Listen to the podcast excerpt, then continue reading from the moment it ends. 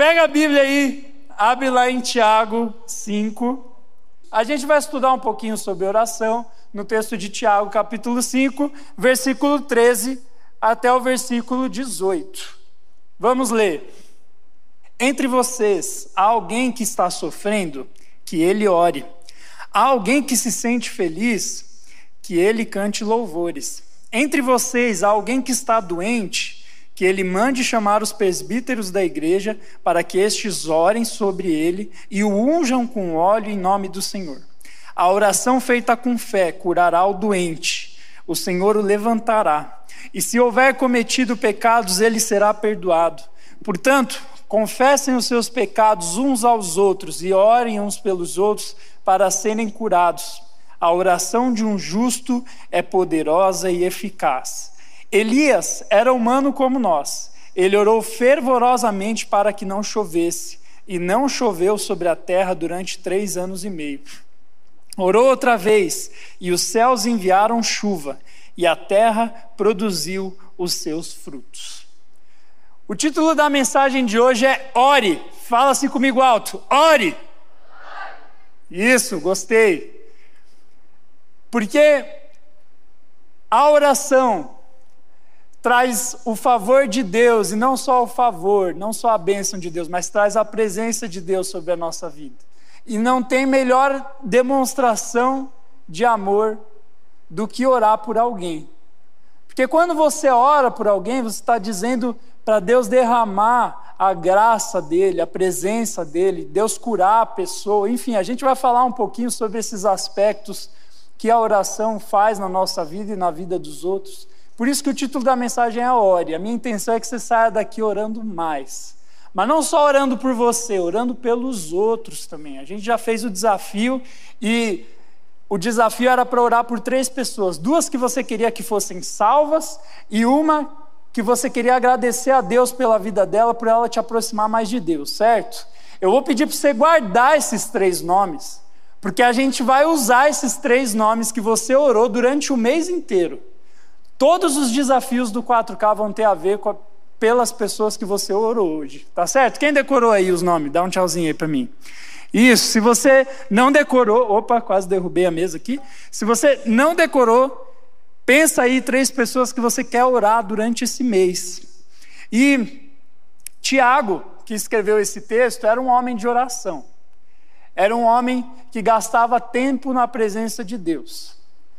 Tiago era o irmão de Jesus. Esse Tiago que escreveu a carta era irmão de Jesus. E ele era conhecido como homem justo, piedoso. Teve um historiador da igreja primitiva que disse que o apelido de Tiago era Tiago Justo, porque ele era um homem de fé. E é massa porque Tiago, ele até morreu pela fé, ele foi martirizado. Os historiadores dizem que a morte de Tiago foi pela perseguição à igreja, e para matarem Tiago, colocaram ele no topo do templo e jogaram ele de lá de cima. E aí, quando ele caiu, pegaram uma clava. O que é clava? Era um pedaço de pau mesmo, só que com uma parte mais grossa, e terminaram de matar ele na paulada. Olha que demonstração de amor em alta definição. E por que que a gente vai estudar o texto desse cara? Porque esse cara era conhecido como homem de oração. E aqui, do capítulo cinco, no versículo treze até o dezoito, ele fala sobre quando a gente deve orar, quem deve orar, como a gente deve orar. Ele explica um pouquinho sobre oração.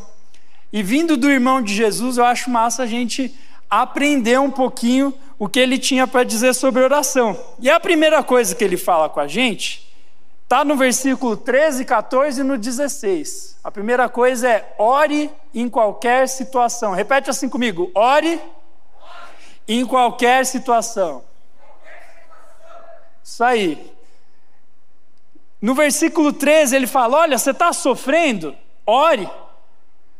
Ele fala: você está feliz? Louve. O louvor é um hino de gratidão, é uma oração. Ele, no catorze ele fala: você está doente? Chame os presbíteros, que eram os anciãos da igreja, as pessoas mais velhas, e fala para eles orarem por você. Você está em pecado? Confessa os seus pecados para os seus amigos e eles vão orar por você e você vai ser curado. Ou seja, ele está falando, não importa o que está acontecendo, ore. Você está feliz? Ore. Você está doente? Ore. Você está em pecado? Ore. Está apaixonado? Ore. Quem está apaixonado aí? Ih, essa você não levanta a mão, vai que o crush está do lado. Se você está de um lado de um menino e você é menina, ou você, ou ao contrário e tal, existe a probabilidade de você ser o crush dele. Uh, pastor, faz essas coisas não. Mas antes de dar uma piscadinha de máscara, ore. Porque a gente tem que orar em toda e qualquer situação. Esse versículo nos ensina que não tem tempo em que a oração não é bem-vinda. A oração é bem-vinda em todos os momentos. E sabe o que é legal da vida de Tiago, que escreveu esse texto? O mesmo historiador que falou que ele era conhecido como um homem justo e tal, disse que Tiago tinha joelhos como se fossem joelhos de camelo. Como assim? Eu não sei se você já viu. Eu nunca tinha visto o joelho de camelo. Depois que eu li isso no, nos comentários bíblicos para estudar, eu fiquei curioso, tipo, por que joelho de camelo? Aí, cara, eu fui pesquisar na internet, eu pensei em trazer a foto de um joelho de camelo, só que esse é muito nojento. É seco, é duro, é muito calejado, é esquisito, parece que é, é, é meio roxo, meio preto assim. E quando o historiador fala que Tiago tinha joelhos de camelo, ele disse isso porque Tiago orava tanto, mas tanto que realmente os joelhos dele ficaram tão calejados da oração que parecia joelhos de camelo. O historiador diz que quando você ia para o templo, você encontrava Tiago lá ajoelhado orando. orando pelo povo judeu, para eles serem salvos, para eles receberem perdão dos pecados. Vindo de um cara como esse, esse texto, vindo do cara que tem joelhos de camelo, quando ele diz, olha, não importa o que você está passando, ore, porque Deus é poderoso para ouvir. Cara, a gente tem que ouvir o conselho desse cara. E a minha vontade, cara, é que um dia, quando a gente chegar no céu aqui, Deus possa olhar para você e falar, vem cá, meu joelho de camelo. Brincadeira, é podre esse apelido, só que eu quero que nós sejamos uma geração que ora, cara, que passa tempo de joelhos na presença de Deus. Ah, é só de joelho que ora? Não, ore em qualquer situação. Está indo para o colégio, ora. Vai fazer a prova, ora. Ainda mais se você não sabe nada, ora mais. Ora pela recuperação já. Mas em qualquer situação a gente tem que orar.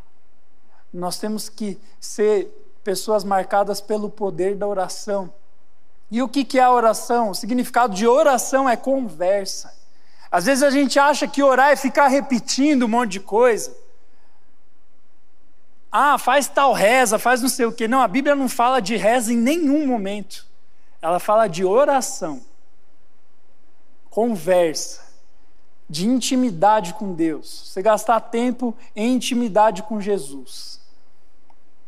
Só que intimidade você não ganha orando só antes de dormir na hora, e na hora do almoço antes de comer. Intimidade você ganha o tempo todo, em qualquer situação. É engraçado porque antes de casar eu achava que eu era íntimo da Rebeca, realmente era, mas depois que eu casei, cara, é outra história. Você dorme, acorda, vai no banheiro, faz, faz tudo com a outra pessoa. Você vai ganhando intimidade, porque você gasta muito tempo. E cara, você precisa gastar tempo com Jesus, eu preciso gastar tempo com Jesus, a gente precisa gastar tempo em oração, a gente precisa ter joelhos de camelo. Igual Tiago, que passava tempo na presença de Deus. Amém? Boa, Mateuzinho. Eu nem sei se eu nem eu nem sei onde ele estava. Agora eu vi onde ele está. Mas só de ouvir o amém, eu sei que é Ele. A gente tem que orar em toda e qualquer situação. A segunda coisa que esse texto nos ensina está no versículo catorze e no dezesseis, que ele fala assim: se você está doente, chame os presbíteros. Aí no dezesseis ele fala: confessem os seus pecados uns aos outros e orem uns pelos outros para serem curados. Esses dois textos, esses dois versículos envolvem outras pessoas na oração. Então a segunda coisa que Tiago nos ensina é: ore com outras pessoas. Repete-se comigo: ore com outras pessoas. A oração, ela não é feita só entre você e Deus. A oração tem que ser feita pelo outro. A, pelo outro não, pelo outro também pode ser, mas para o outro também. A gente fez isso no desafio, a gente estava orando uns pelos outros.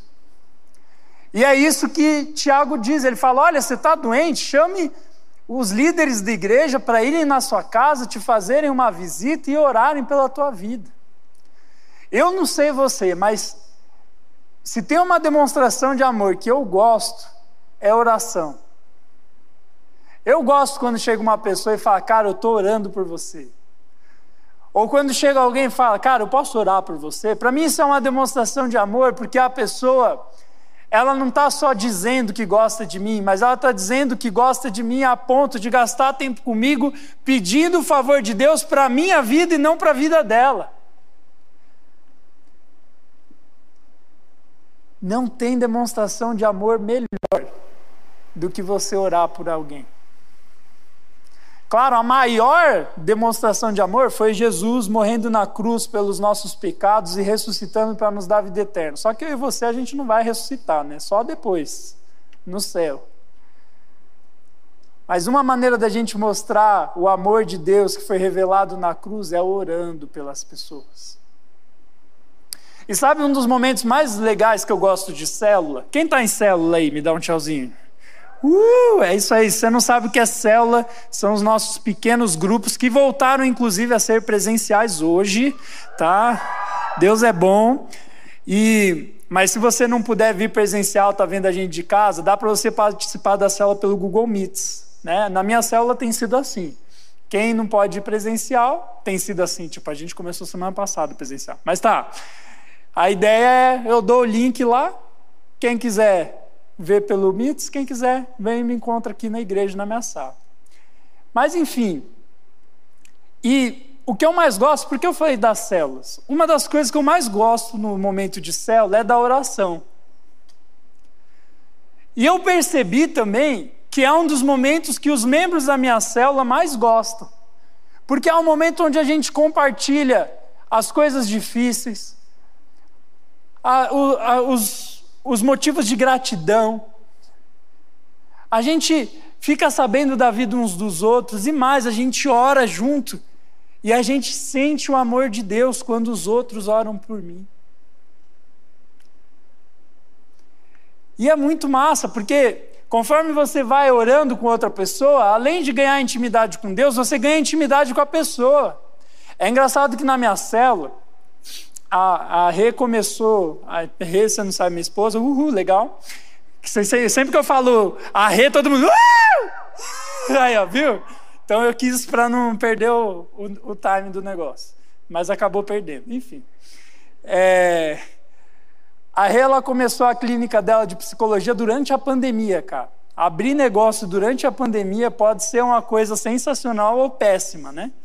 E aí eu lembro que ela sempre chegava na célula e pedia: eu quero que ore pela minha clínica, eu quero que ore pela minha clínica. E foi legal que a gente foi orando tanto pela clínica dela, que hoje, depois de alguns meses, chega no momento de oração, a gente vai falando: fulano, qual é seu pedido? Ciclano, qual é seu pedido? Rebeca, qual é seu pedido? Todo mundo fala: clínica.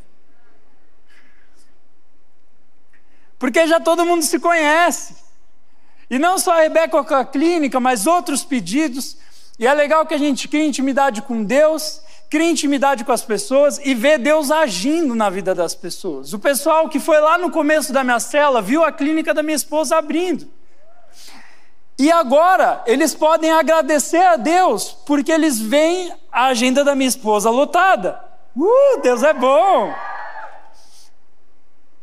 a gente consegue ver o progresso, e a vitória do outro se torna a nossa vitória, ainda mais no tempo que a gente está tão individualista. Quando você sente esse amor pelo outro, você talvez sinta um amor que você nunca sentiu na vida, porque o amor de Deus, ele se revela quando nós amamos uns aos outros. Então, cara, ore com as outras pessoas, não fica só orando sozinho. Tem um monte de crente worshipeiro aí, que fica no quarto só que, que a bênção se derrame, oh Jesus, aí chega no culto, eita rapaz, ajuda o homem aí, gente, ai misericórdia. Enfim, vou continuar aqui, vamos orar pelo irmão aqui, gente, vamos orar por ele enquanto o povo acorde. Ele esteja a mão para cá, nosso irmão desmaiou aqui, vamos orar pela vida dele.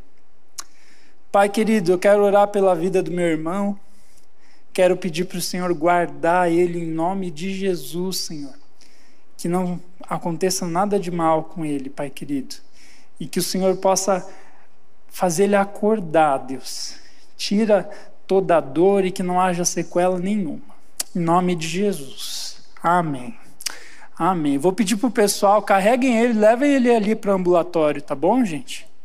Tá? Enfim, gente, presta atenção aqui. Aí, ó, voltou. Glória a Deus, gente. Deus é bom. Levem ele pro ambulatório lá, tá? Volta aqui, olha aqui para mim. Deixa que os tios cuidam da situação, tá bom? Que bom que a gente orou, o cara já levantou. Enfim.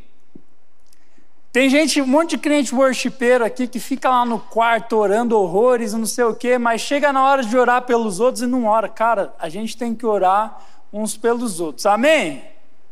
Amém, estão comigo aqui? Isso, já passou, o cara tá bem, tá andando, agora presta atenção no culto, tá bom?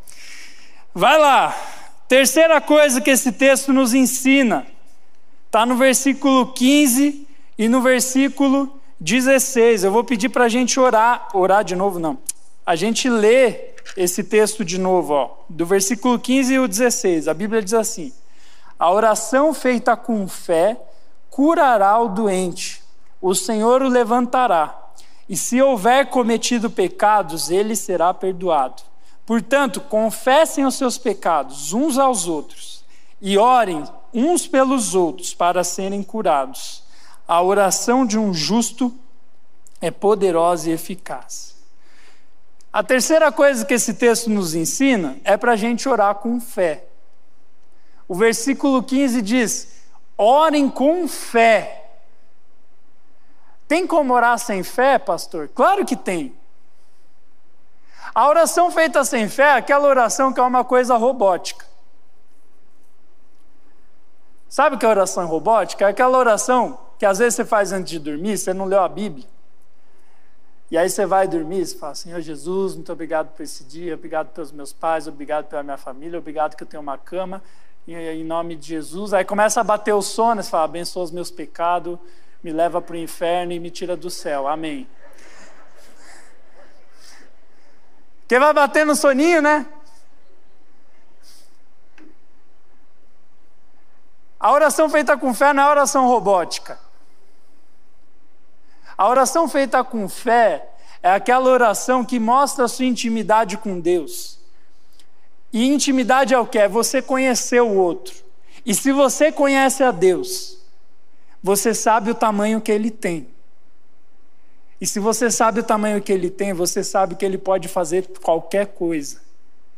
E aí você ora com fé. A oração feita com fé é uma oração que envolve intimidade, porque você conhece o outro. A conversa mais legal é a conversa com a pessoa que você é íntima. Ninguém gosta daquelas conversas. Sabe aquele vizinho que você encontra no elevador sempre, mas você nunca sabe o que falar? Ou a conversa com o Uber. Esse dia eu entrei no noventa e nove e o cara falou assim: nossa, será que chove? Que paia! Legal é você chegar e conversar com gente que você conhece, você se diverte, você lembra as histórias. E a oração feita com fé, ela é assim. Você vai orar, falar com Deus, você lembra das coisas que Ele já fez na sua vida, você lembra quem Ele é, você lembra o tamanho dEle, e que para Deus nada é impossível. E aí você ora com fé, crendo que Deus pode fazer qualquer coisa. Por isso que Tiago fala, a pessoa está doente, ore com fé para a pessoa ser curada. A pessoa está em pecado, ore uns pelos outros, que os pecados dessa pessoa vão ser perdoados. A pessoa está feliz, ore com hinos de louvor. Porque a oração feita com fé manifesta a graça de Deus. E sabe, ao invés de eu contar uma história de oração feita com fé hoje, porque eu sempre vou fazendo os pontos, a gente aprende no seminário isso. Eu não sabia se você sabe disso, não sabia se você sabe disso, mas pastor geralmente faz a faculdade de teologia e lá eles te ensinam, ó, quando você pregar um texto, você explica o texto, conta uma história para as pessoas entenderem o que você está falando e depois aplica o que você falou. Você pode ver, eu sempre faço isso. Mas agora eu não vou fazer, porque eu quero viver uma experiência de oração com vocês. Quem quer ser visitado pelo poder de Deus aqui? Então espera um pouquinho, eu vou explicar o último ponto da oração, e ao invés de eu contar uma história de oração que eu vivi, nós vamos ver o poder de Deus se manifestar aqui, amém? Amém. Vamos lá. Quarta e última coisa que a gente aprende com esse texto. A palavra de Deus, no versículo dezessete, no versículo dezoito, conta para nós o exemplo de Elias. Vamos ler de novo esse texto, ó. Elias era humano como nós. Ele orou fervorosamente para que não chovesse, e não choveu sobre a terra durante três anos e meio. Orou outra vez e os céus enviaram chuva, e a terra produziu os seus frutos. Aqui a palavra de Deus está contando a história de Elias, que foi um homem que foi chamado por Deus para declarar que a terra de Israel estava em pecado e por isso não ia chover. Mas o que tem a ver não chover? Porque o povo de Israel não estava obedecendo a Deus e Deus tinha avisado que se eles não obedecessem, eles iam colher as consequências. E aí Elias vai lá e pede para não chover mais. Por quê? Porque a colheita, o trabalho deles dependia todo da chuva, era tudo agrário e tal, então se não chovesse, não ia ter comida, não ia ter trabalho, o povo, o país ia falir. Mas aqui não é o foco que estava acontecendo, aqui o foco é a oração que é feita por Elias. Elias ora e para de chover. E aí depois, quando Deus diz, Elias, acabou o tempo de seca, ora para chover, Elias vai lá e ora e cai chuva do céu. E essa história de Elias, ela conta o poder da oração e conta a quarta coisa que Tiago nos ensina, é que nós devemos orar, pois todos podem orar. Se você vê o versículo dezessete, ele diz assim, Elias, mesmo sendo humano, orou e não choveu durante três anos. Depois ele orou e choveu de novo. O que, que ele estava querendo dizer? Olha, Elias não era um cara especial. Elias era um ser humano como eu e você, mas ele orou e parou de chover. E ele orou de novo e choveu. O que, que ele estava falando? Se Elias conseguiu, se Elias tinha intimidade com Deus e podia ver o agir de Deus, eu e você, nós podemos orar e ver o agir de Deus, pois a oração é para todos. E sabe, muitas vezes a gente acha que a oração do pastor é mais poderosa. Mas não é a oração que é poderosa, Deus que é poderoso. Só que tem pessoas que são íntimas de Deus o suficiente para elas orarem e as coisas acontecerem. Deus atendeu os pedidos. E tem pessoas que não gastam tempo com Deus, que só fazem aquela oração do sono. E é óbvio que Deus não vai abençoar. É óbvio que Deus não vai fazer, porque essa pessoa não, não é íntima. Uma coisa é um amigo seu chegar, ô fulano, cara, eu, tô sem, eu esqueci meu dinheiro em casa, e você me dá isso em cão para eu comer um lanche? Beleza, se o cara é teu amigo, você conhece o cara, sabe que ele não é pilantra, você pode até zoar ele, mas depois você vai lá e dá cincão. Agora quando chega um estranho, oh, me dá cincão aí, você fala, ei, sai fora, cara. Tem o cara de banco? Por quê? Não é íntimo. E tem gente que não é íntima de Deus e acha que Deus tem cara de banco. E não é assim, você tem que bater papo com Deus, tem que viver com Deus. Claro que também Deus não é, não é o Papai Noel, que se você for bonzinho, ele vai te dar presentinho no fim do ano. Tem coisas que Deus não dá pra gente porque ele sabe o que é melhor para nós. Só que tem coisas que a gente não recebe porque a gente não pede e porque a gente não tem intimidade com Deus. Porque se a gente tivesse intimidade e pedisse, Deus ia dar. Porque todos têm acesso à presença de Deus, todos podem ver o agir de Deus. E eu creio nisso, gente. Eu creio que a oração de um adolescente feita com fé pode curar pessoas. A gente já viu isso aqui acontecer no culto. Pode transformar a vida de alguém, só que precisa ser feita com fé, com alguém que tem intimidade com Deus.